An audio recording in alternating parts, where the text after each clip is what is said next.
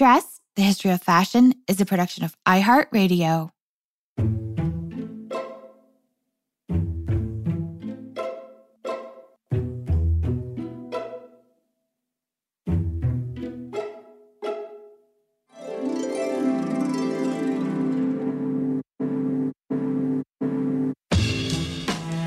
With over 7 billion people in the world, we all have one thing in common.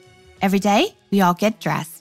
Welcome to Dressed, the History of Fashion, a podcast that explores the who, what, when of why we wear. We are fashion historians and your hosts, Cassidy Zachary and April Callahan. Welcome back, Dressed listeners. And I say back because this is part two today of our episode on the sartorial stylings of Princess Diana. Earlier this week, Eloise Moran joined us to talk about the formation of Lady Di's fashionable persona and some of the designers that the princess worked with uh, to create her signature style. Today, Eloise joins us again to speak a little more about her book, The Lady Di Lookbook, what Diana was trying to tell us with her clothes, which details the ways in which Diana wielded her clothing choices as a tool of communication. And as one of the world's most photographed women, it is not an exaggeration that millions of eyes followed her every move. And Diana, over the years, actually became quite savvy in the art of a well timed ensemble particularly with her, as Eloise terms them, revenge looks. this is so good. Yeah. It goes without saying, we cannot wait to learn more. Eloise, welcome back. One of the things that I really love about her is, you know, I think this is fascinating that given she was a royal and she had, you know, seeming unlimited access to the latest fashions and even collaborating with these designers one on one, that she wasn't necessarily afraid to rewear clothing and garments. And you touch on a little bit about her relationship to sustainability during the 1980s and the 1990s. What was her approach to sustainability? Because this really is an era when this was not a term that was bandied about like it is now today. I mean, I'd never heard of sustainability until the last real like 10 years, maybe. I think yeah uh, maybe my family started recycling and like 2008 or something but it you know it wasn't no one knew what sustainability was or the idea of sustainability or that clothing sort of you know having such an impact on the world through kind of water waste and so on and so on. So the only reason Diana started to recycle clothes in the first place is because in the mid 80s she went on a trip to Italy and apparently, her wardrobe, bearing in mind she had to change four times a day and step out at these official events. Um, but her wardrobe ended up costing reportedly £100,000. And that was reported in the press. And she she read it because she was, you know, because she was her own worst critic. She read all the reviews about her. She read all the papers. She was very self, you know, self-conscious of her image. And she couldn't believe that it cost £100,000, but she was assured, yes, that is what it cost. And it came from um, the Duchy of Cornwall, which is, you know, the big bank account of Prince Charles because he actually pays for all their clothes, which is quite funny. And she was kind of shamed by it and ashamed by it. She was from very early on, she was very aware of what regular people didn't have, as opposed to what she and her new family did have. And I think she there was sort of embarrassment behind that. So after that is really interesting because you see her maybe taking these um, evening looks and then tra- like having the neckline recut or mm-hmm. sleeves moved and things changed around to so she could wear it again and it would be kind of a fresh outfit and then you know you see her playing with accessories she wore um, a little choker necklace. She then wore it as kind of a, a headband. And it's really fun to see how she um, started, you know, to pay attention to that and to be conscious of that. And then another other ways that she was sustainable, she used to um, obviously she had so many gifts and they got so many wedding presents. And she first of all took things to charity. She always took a big dump of clothing to charity, which is just what we do. She's just like us. And then she used to have these um, car boot sales. Do you guys call them car boot sales here? Yeah, I guess we would maybe call them like um, garage sales, or like if you live in the city, maybe it's a stoop sale. Right, yeah, yeah, exactly. So she had her own personal kind of stoop sale, Buckingham Palace or Kensington Palace and um, all of her family and friends would come and they'd kind of go through everything. And what was interesting is she'd take the money the pocket money from that and she'd take her kids off to the cinema and she'd go and sort of treat herself to something. And it's quite nice to think that in a way that was her way of making her little bit of spending money that she didn't have to go to charles for or it's so weird to think about someone else having you know control over your finances and so she she really used it as pocket money. And then she gave things to friends. And then i think after the breakup there's lots of different ways she got rid of stuff. And she obviously things were auctioned as well so. Mm-hmm. there's one particular auction that happens in 1997 i believe that we might touch on later. Right yeah the Christie's yeah. And some of the looks that were in the Christie's auction were actually some of her evening wear looks. So I'm hoping that we can uh, turn our attention to that and talk about some of her most famous evening wear looks and one in particular that can be categorized as the revenge look. So, if some of our listeners are unfamiliar with this concept of a revenge look, how would you like to define that? Okay, so I think a revenge look is really to put it plainly, it's an outfit you would step out wearing that would make your ex wish he was never born, pretty much. or just make them really, really sad and just like, damn, like I I lost that or I screwed that up. You know, I think it's quite a funny, fun way to think about it. And also, you know, I think the interesting thing about revenge and kind of where I got this idea from is, you know, if you've been through something bad, it doesn't have to be a breakup. It could be, you know, leaving a bit of a toxic job or you have a toxic boss or something. There is um, a grieving process in a way, and you do feel you know, first obviously you feel quite shocked, and then, you know, the anger steps in, and then you do feel a bit like vengeful. And it's a totally normal, relatable instinct and feeling and we all have it and i just i think one of the things about revenge i found really interesting especially with women there is there are so many of these kind of dangerous notions of what revenge means when it relates to women but with men it's kind of more accepted it's like oh yeah he's a man he can do that but with women it's well she's bitter she's twisted she's so jealous, blah, blah, blah. But I do think it's kind of a part of healing and it's an essential step you need to take. And in a way, if you take that instinct and channel it into something like your clothing, which ultimately is a very positive thing and it's self expression in a way. And maybe you do want to get your own back through stepping out looking shit hot but what's wrong with that you know i think that's such a cool idea and like that's what i really recognized in diana i found that in myself i probably dressed the best I ever did in those two years after my big breakup. So I think it's such an inspiring feeling for anyone who's kind of going through it, you know? And so that's what a revenge outfit is. It doesn't have to be a dress, it can be anything. That's just quite fabulous. So, um, and Diana's famous revenge dress, for anyone who doesn't know, she wore in 1994 to the Serpentine Gala um, in London.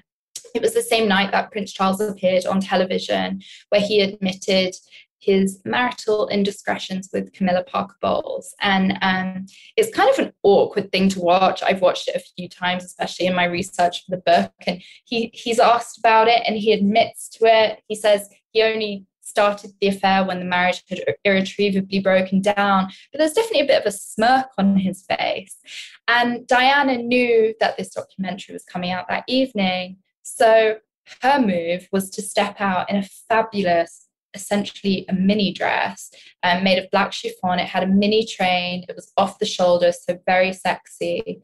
Um, she was kind of displaying her fabulous body after, you know, really taking exercise seriously and and she's wearing Manolo Blahniks, these sheer stockings, red nails, like basically everything that you're not meant to wear as a princess or someone in the royal family. It was super sexy, especially for the time. And um, you can honestly, you can dissect every single part of that outfit and point to it's so thought out and it's so, you know, everything, everything's illegal, like the heel height, the hem length, the color black the color black, the off the shoulder, how much kind of decolletage she was showing. And um, I the, and there's something so inspiring about it. And you know, I you know implore you all to watch that video too of her stepping out because it really is such a power moment. I think aside from the outfit it's the whole thing it's the walk it's the smile it's the head held high. And charles used to kind of really sulk when she'd get she'd be on the front pages of the newspapers when they'd kind of both be um, in attendance somewhere and he got a bit jealous of the attention she was getting. And of course i think you, you do have to wonder if that night did she want to steal the papers from him the next day? And she did. And i mean people knew what it was right away and mm-hmm. the headlines were the revenge dress or uh, and then another another headline was the thriller he left to woo camilla. You know, it was kind of bit derogatory, but also everybody knew what she was doing, and you can see she had a great time doing it. So if you apply that to your own life and have your own revenge moment, and we all have Instagram, so you know your ex is watching, basically. it is really wonderful.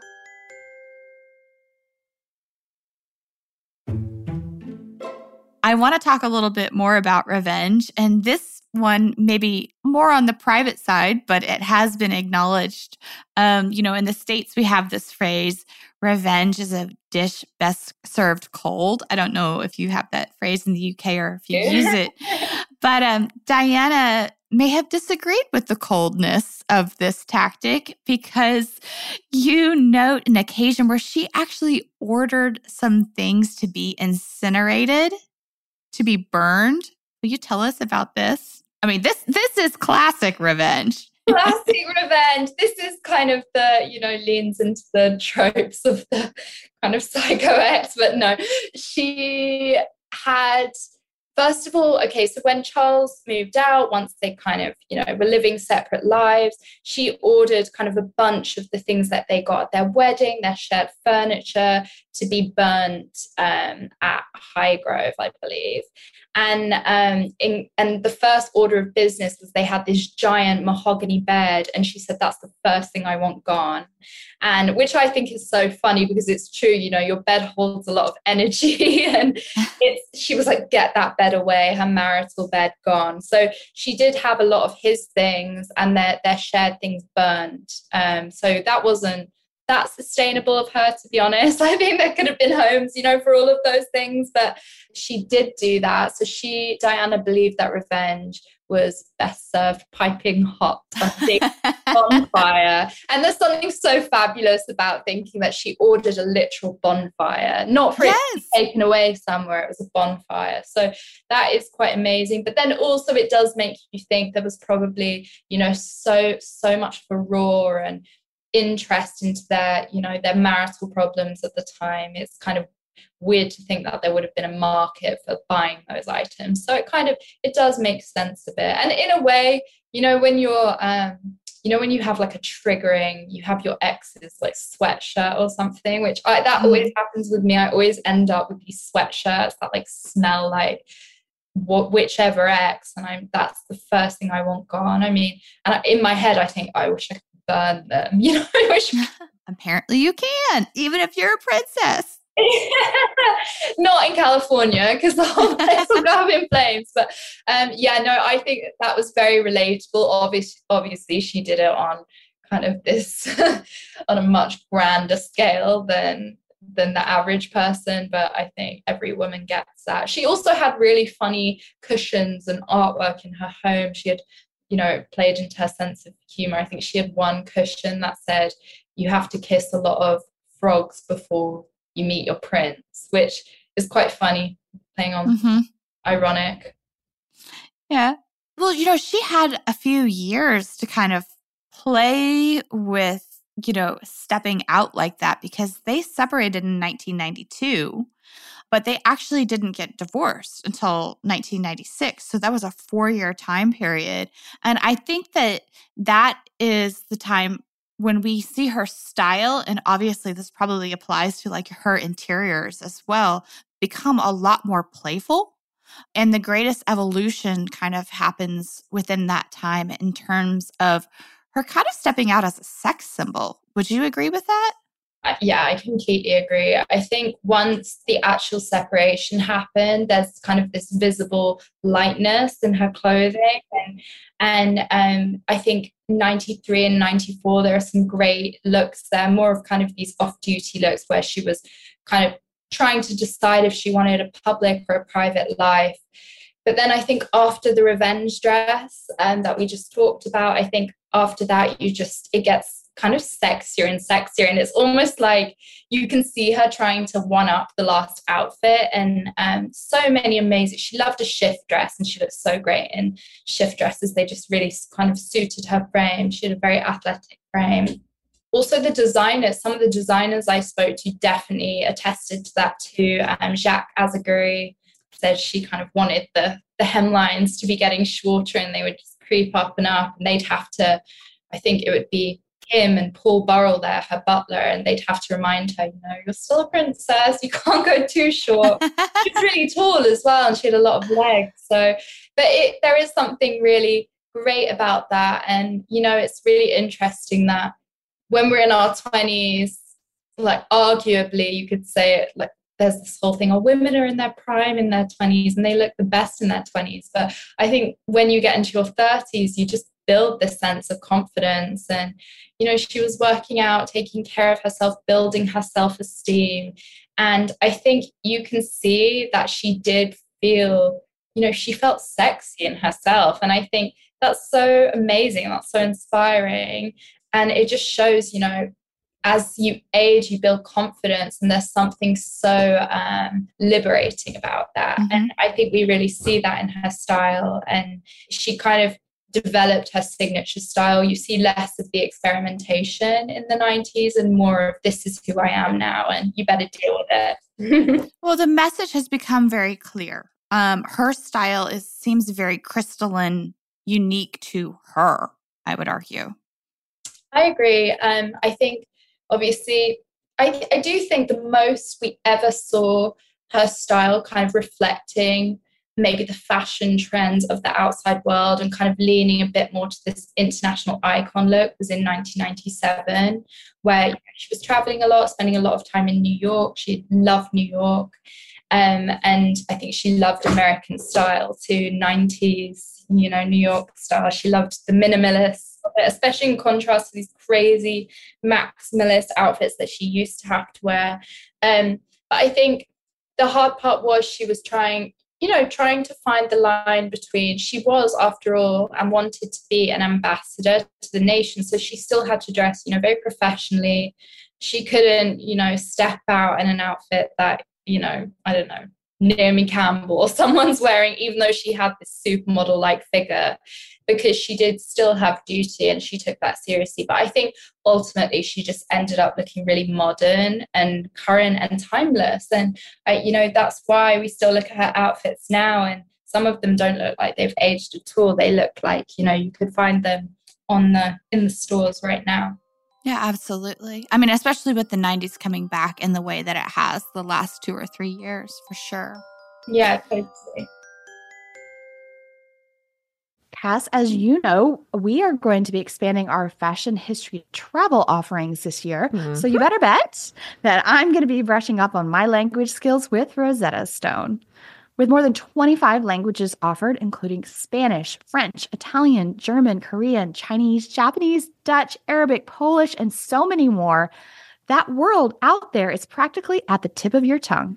And that's right, dress listeners. For more than 30 years, Rosetta Stone has been the expert in language learning. There are no English translations, so you really learn to speak, listen, and think in that language, which is incredible. You learn by immersion, and their programs are available to use on your desktop or as an app. And let's not forget that there is an amazing built in true accent feature that gives you feedback on your pronunciation so you learn the proper accent from the very start. For a limited time, dress listeners, you can get Rosetta Stone's lifetime membership for 50% off by visiting rosettastone.com forward slash today. That's 50% off unlimited access to 25 language courses for the rest of your life. Redeem your 50% off at rosettastone.com forward slash today. Dress listeners, we often refer to ourselves on the show as dress detectives. But what if we told you that you could travel back in time and solve your own fashionable mysteries?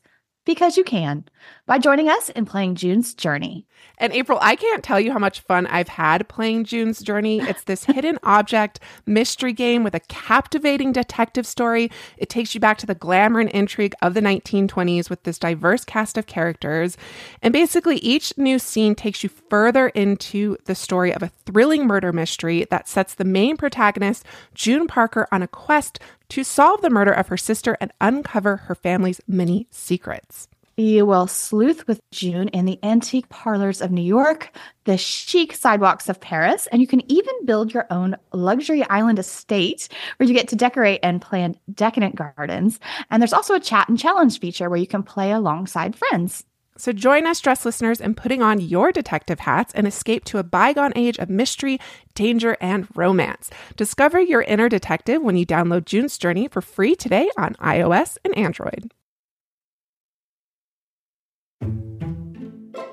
So, you read in the book that the firm and the press didn't just underestimate Diana, they failed completely to understand the immense power of clothes. And, you know, she really did wield her wardrobe as this uh, almost like a weapon at some points, but definitely always as a form of communication. So I'm hoping you might want to talk a little bit about that. And then also the 1997 Christie's auction that we referenced earlier, because in, in that capacity, her wardrobe served as a form of charity as well. Yeah, totally. So I think going to your first point, going back to um, how Diana was, you know, considered to be a clothes horse, and that was kind of all she was good for in inverted commas about as far as the newspapers saw her. Um, I think over time she did realize the impact her clothing was happening. Her messages were kind of getting through, whether it was just simply saying, you know, I'm not going to stand in the shadows of my husband anymore. In by 1985, 1986, he'd reignited his affair with Camilla. So she stepped out wearing these dazzling sequins because it drove him crazy. It drove his people crazy that she was kind of getting so much attention. And then in the 90s, I think she became, as far as the eyes of the palace saw her, a bit of a loose cannon.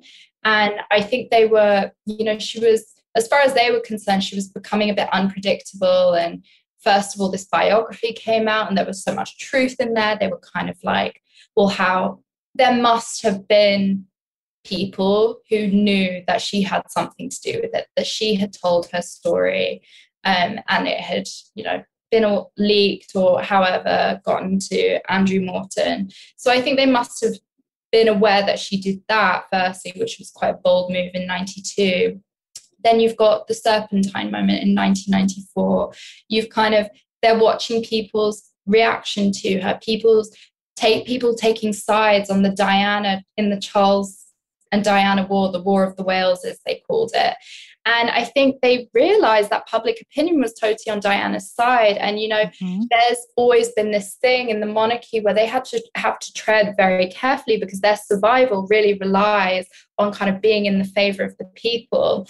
And there was a lot that I think there's too much to talk about, you know, for this podcast, but there's a lot that happened, you know, in the 90s, just in terms of like society and politics. And people, I think, were really sort of dissatisfied and with the monarchy. And you know, they did side with Diana. So she kind of became dangerous for them. So, what's quite interesting is when she loved to keep her clothing a secret. So when she stepped out, she'd love to see not only the people's reactions, but how it was going to play out. And I think that was her way of having fun and feeling liberated and fighting back. And we definitely see that obviously in her panorama interview, how she described the ways in which she what she was fighting back against and how she felt and the position she was in. So um, that was definitely the way she used clothes and kind of what again, sorry, to go back to the clothes horse thing, I think just calling someone a clothes horse in a way is obviously really derogatory and it's really like rude. and it kind of implies that that person has nothing else to say or give. But to all those people who believe she was a clothes horse and, you know, kind of good for nothing, well, you look, she changed the entire attitude towards the royal family. She mm-hmm. changed mm-hmm. people's attitude towards, you know, divorce and marriage and you know life after divorce being a single woman and she did that largely through clothes because okay she appeared at a lot of events she did a lot of pub, a few public speeches but really the only one-on-one dialogue we have with diana is from this panorama interview and then some of the secret tapes that were released kind of after her death so what we mainly have is this insane archive of clothes that says so much. So anyone who doesn't believe that clothes are important or clothes kind of can't change an entire narrative or just in terms of yourself make you feel a certain way, bring you confidence.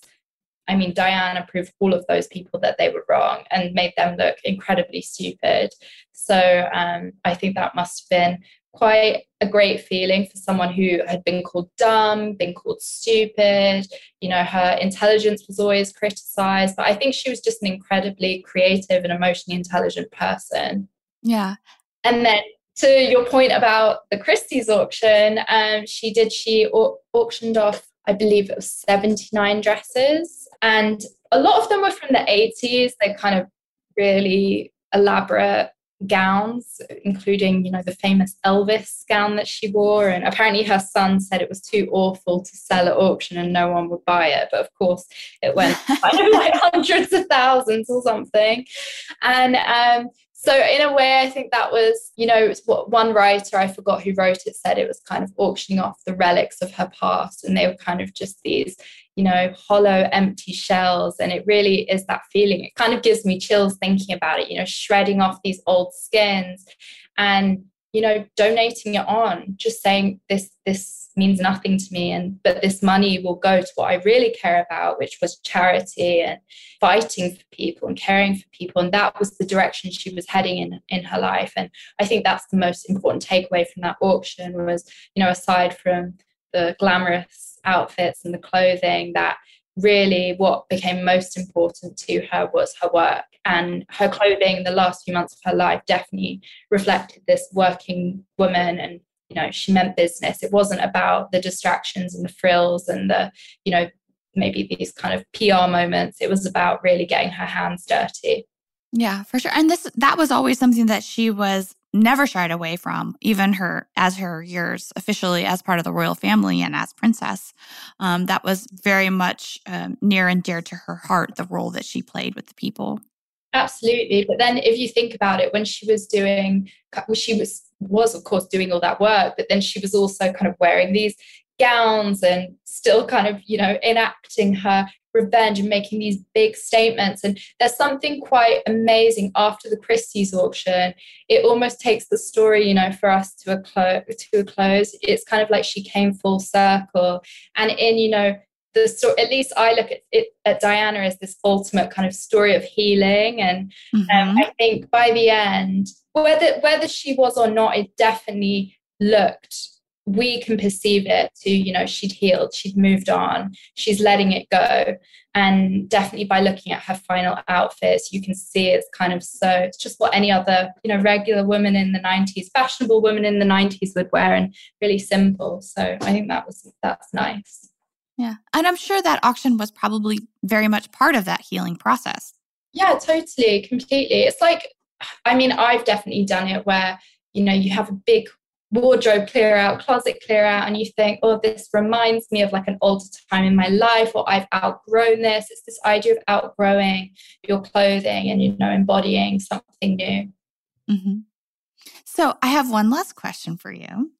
I'm curious, what do you think that Princess Diana would have liked for all of us to take away from her relationship with dressing and fashion over the years? You know, what would her parting message to us be on that front?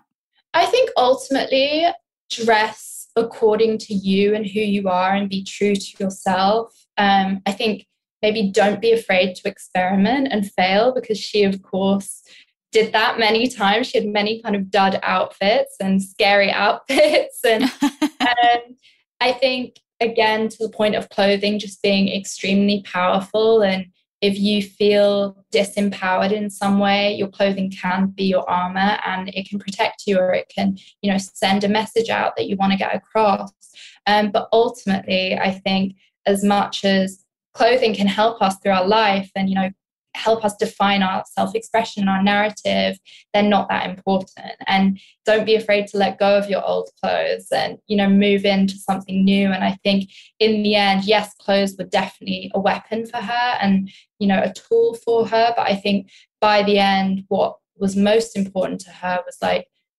what she was doing for others and her family. And i think that is just of course, you know, it's nice having nice clothes, but ultimately what really, really matters in your life is kind of, you know, your health, your family, and the people around you. So I think maybe that's that's my interpretation of what she would want people to know about maybe her clothes and how they come across to us now. Eloise, thank you so much for joining us on the podcast today. I loved the book. I learned so much. I I have been um, you know, following Princess Di over the years because I'm a little bit older than you, but I had no not even a clue about the in-depthness of her wardrobe and all the intricacies of her wardrobe. So I learned a lot from your book. Thank you so much. That's amazing. Thank you so much. I'm happy you enjoyed it. Eloise, thank you so much for this examination into the power of style as wielded by one of the 20th century's great fashion icons. We say on the show time and time again that fashion is inherently political. And when the wearer is a politician or a public figure like Princess Diana, it goes without saying that the stakes can be all that much higher.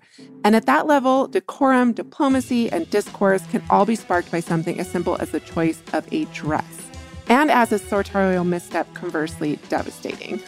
That does it for us today, Dressed listeners. May you consider how your ensemble expresses your politics next time you get dressed. Remember, we do love hearing from you, so if you would like to write to us, you can do so by emailing us at dressed at iheartmedia.com or you can DM us on Instagram at dressed underscore podcast, which is, of course, where we post images accompanying each week's episodes. If you would like to take the time to rate and review us on your podcast listening platform of choice, it's always appreciated. Just like we always appreciate our producers, Casey Pegram, Holly Fry, and everyone else at iHeartRadio that makes this show possible each and every week. We will catch you with more Dressed on Tuesday.